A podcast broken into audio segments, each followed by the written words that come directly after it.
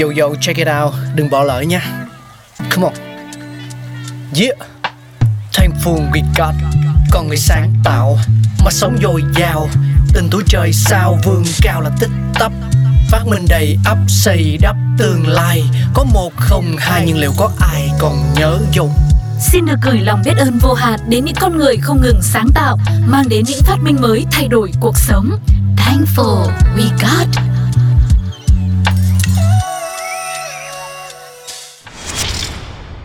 Rất vui khi được quay trở lại với không gian khám phá những phát minh đến từ Pladio Podcast FPT Play. Hôm nay thì Cao sẽ mời tất cả mọi người ngồi lên chuyến tàu du hành thời gian, quay ngược về quá khứ để khám phá xem ai là cha đẻ của chiếc băng cá nhân. Băng cá nhân được coi là một trong những phát minh xuất sắc nhất trong lịch sử y tế hiện đại. Một sáng tạo giản đơn nhưng mang lại hiệu quả tuyệt vời hỗ trợ điều trị vết cắt hay vết sức nhỏ.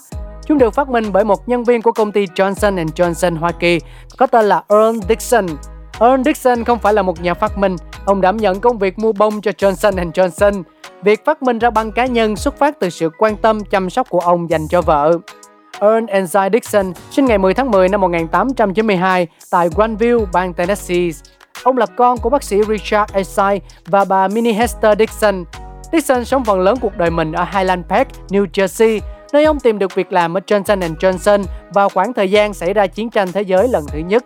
Ông kết hôn với bà Josephine Franks Knight vào năm 1917 và nhận thấy người vợ mới cưới của mình liên tục cắt vào ngón tay khi nấu nướng trong bếp. Earl Dixon cũng cảm thấy những miếng gạt lớn mà ông sử dụng để cầm máu cho vợ quá lớn và khó coi. Sau đó, ông tìm ra ý tưởng để giúp xử lý vết thương cho vợ từ chính căn nhà của mình. Earl lấy hai sản phẩm của Johnson Johnson là băng dính cứu thương và gạt, rồi kết hợp chúng để tạo ra băng cá nhân đầu tiên, tạo ra một mẫu gồm gạt bông và mảnh vải dính, được phủ một lớp đường viền có thể bóc ra để lộ chất kết dính, tạo điều kiện để gạt và vải dính trùm lên vết cắt. Nỗ lực thông minh của ông Earl Dixon để chăm sóc vợ đã mang lại đột phá không nhỏ cho việc sơ cứu vết thương. Johnson Johnson ủng hộ ý tưởng của ông gọi sản phẩm này là Bennett và tung ra thị trường vào năm 1921, được các nhân viên bán hàng lưu động của công ty rao bán cho các hiệu thuốc. Thuật ngữ chung cho phát minh của Earl Dixon là băng cá nhân. Tuy nhiên, người dân Bắc Mỹ và nhiều nơi khác trên khắp thế giới gắn chúng với thương hiệu Bennett. Bennett thành công đến mức thuật ngữ này được sử dụng trong trò chuyện hàng ngày bằng tiếng Anh thay cho bằng cá nhân. Tổ chức phi lợi nhuận có trụ sở tại Mỹ National Inventor Hall of Fame nhận định Thành công của ông Dixon đã tạo ra loại băng cá nhân thương mại đầu tiên dành cho những vết thương nhỏ mà người tiêu dùng có thể sử dụng một cách dễ dàng, đồng thời tạo ra một thị trường tiếp tục phát triển cho đến ngày nay đó hả.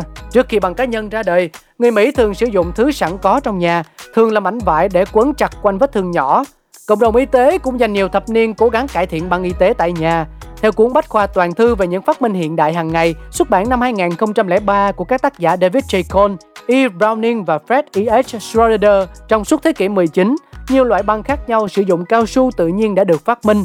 Tuy nhiên, không loại nào trong số này được vô trùng hoặc sát trùng. Các tác giả này cũng nhấn mạnh rằng rất ít bác sĩ ở thời điểm đó sẵn sàng áp dụng lý thuyết mầm bệnh do bác sĩ người Anh Joseph Lister tiên phong. Theo lý thuyết mầm bệnh, các vi sinh vật cụ thể là nguyên nhân của các bệnh cụ thể. Nước súc miệng sát trùng phổ biến vẫn được sử dụng cho đến ngày nay, được dựa trên tên của bác sĩ này, đó là Listerine. Bác sĩ Lister cũng truyền cảm hứng cho việc thành lập một trong những công ty lớn nhất thế giới, Johnson Johnson.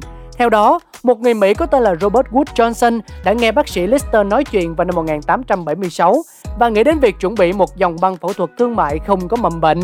9 năm sau, ông thành lập quan hệ đối tác với hai anh em của mình và bắt đầu sản xuất tại New Brunswick, New Jersey, thành lập Johnson Johnson vào năm 1887.